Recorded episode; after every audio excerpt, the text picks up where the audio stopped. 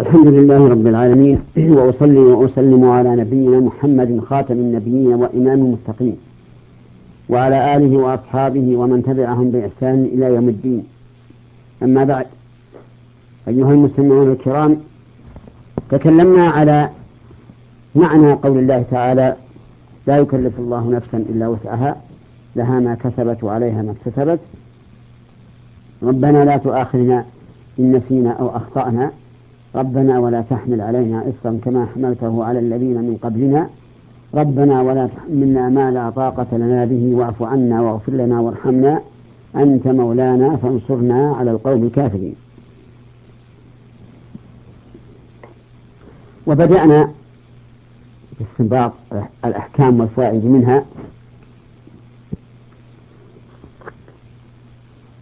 فمن ذلك بيان سعة رحمة الله تعالى وعفوه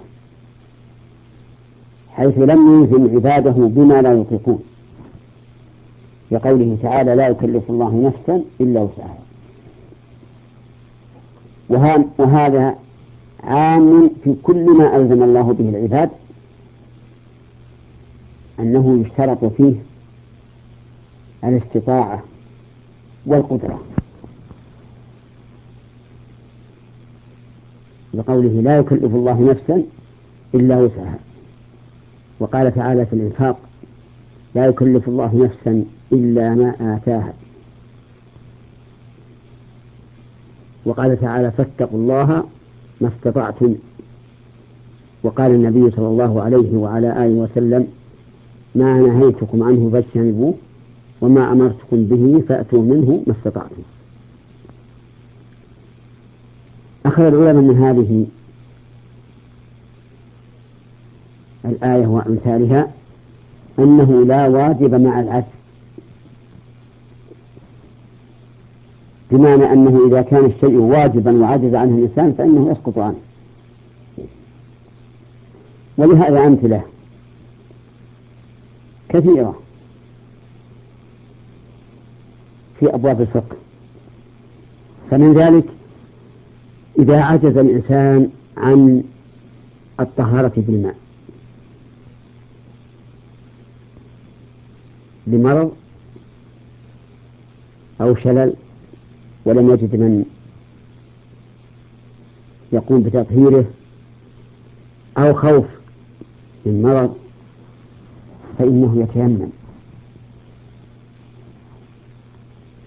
فيسقط عنه واجب الطهارة بالماء إلى التيمم. وإذا عجز عن التيمم ولم يجد من ييممه سقط عنه التيمم. وصلى بدون وضوء ولا تيمم. لأنه لا واجب مع العجز.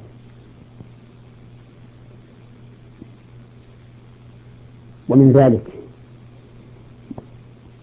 إذا أراد أن يصلي وكان في ثوبه نجاسة وليس عنده غيره.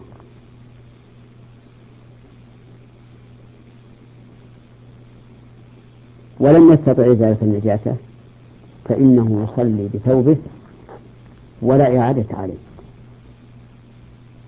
لأن اجتناب النجاسة حال الصلاة واجب فإذا عجز عنه سقط ومن ذلك أنه يجب على الإنسان في حال الصلاة أن يستقبل القبلة.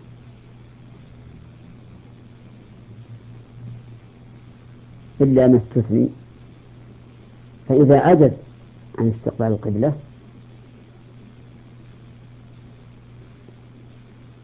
بكونه مريضا وجهه إلى غير قبلة وليس عنده من يوجهه سقط عنه استقبال القبلة وصلى على حسب حاله. وكذلك لو كان فارا من عدو. لو وقف يصلي ويستقبل القبلة أدركه العدو. فإنه يصلي حيث كان وجهه. ويسقط عنه استقبال القبلة للخوف. ومن ذلك أن الإنسان يجب عليه أن يصلي الفريضة قائما. فإن لم يستطع سقط عنه القيام. وصلى قائدا فإن لم يستطع سقط عنه القعود وصلى على جنبه. الأيمن أو الأيسر. مستقبل القبلة. يومي برأسه في الركوع والسجود. ولا يومي بأصبعه كما يظنه بعض العوام. فإنه لا أصل لهذا. لا في القرآن ولا في السنة وما علمته في كتب العلماء.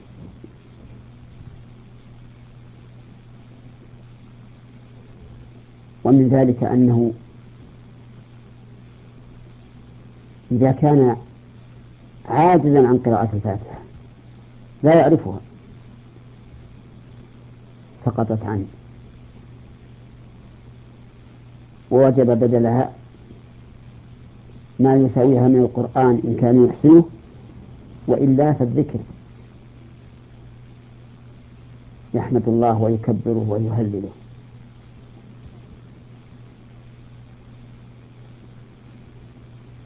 ومن ذلك أنه إذا وجبت عليه الزكاة ولم يكن عنده نقود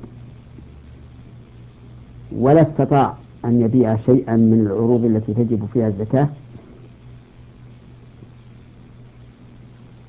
فإن له أن يؤخرها حتى يستطيع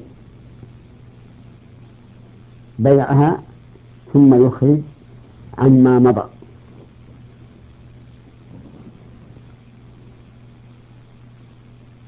وهذا يقع كثيرا في من عندهم أراضي للتجارة فكسبت. ولم يجدوا مشتريا لا بقليل ولا بكثير وليس عندهم نقود. فهؤلاء لا يلزمهم أن يستقرضوا من الناس ليخرجوا الزكاة. بل يكتبون كل ما حلت الزكاة يكتبون مقدار الزكاة على هذه الأراضي ويحفظونها فإذا يسر الله لهم نقودا وهي التي يسميها الناس سيولة أخذ الزكاة. ومن ذلك أن الصيام واجب.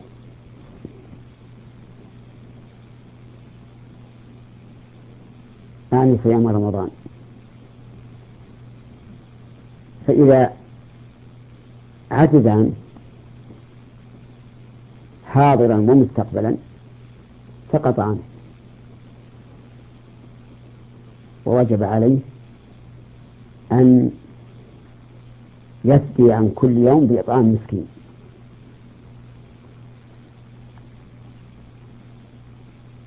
فإن, فإن لم يجد سقط عنه.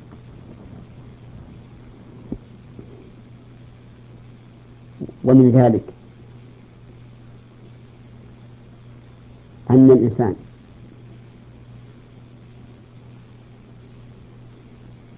إذا لم يكن عنده مال يحج به سقط عنه الحج حتى يسر الله عليه. والأمثلة في هذا كثيرة لا تحصى لكن قاعدتها والحمد لله هي هذه الآية. لا يكلف الله نفسا إلا وسعها. ومن فوائد هذه الآية الكريمة أن الناس يختلفون فيما يلزمهم من الشريعة. لقوله لا يكلف الله نفسا إلا وسعها. وهذا نكرة في ساق النفي. فقد يكون هذا الإنسان يستطيع أن يقوم بهذا الواجب والآخر لا يستطيع. فيكون واجبا على الأول غير واجب على على الثاني.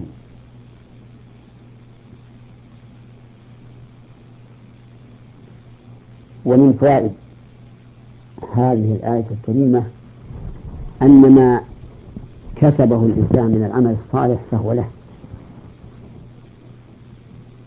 لا يمكن أن ينقص منه. لقوله لها ما كسبت.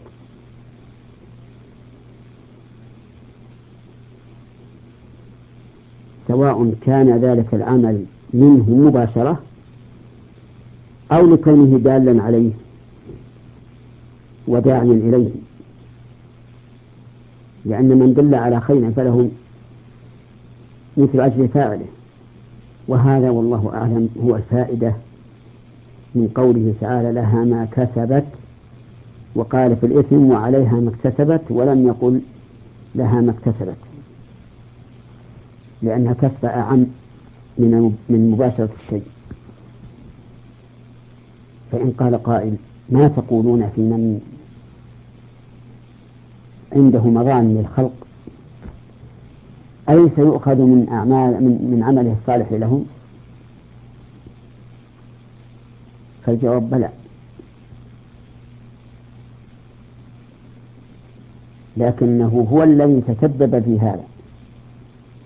حتى صار غارما لهؤلاء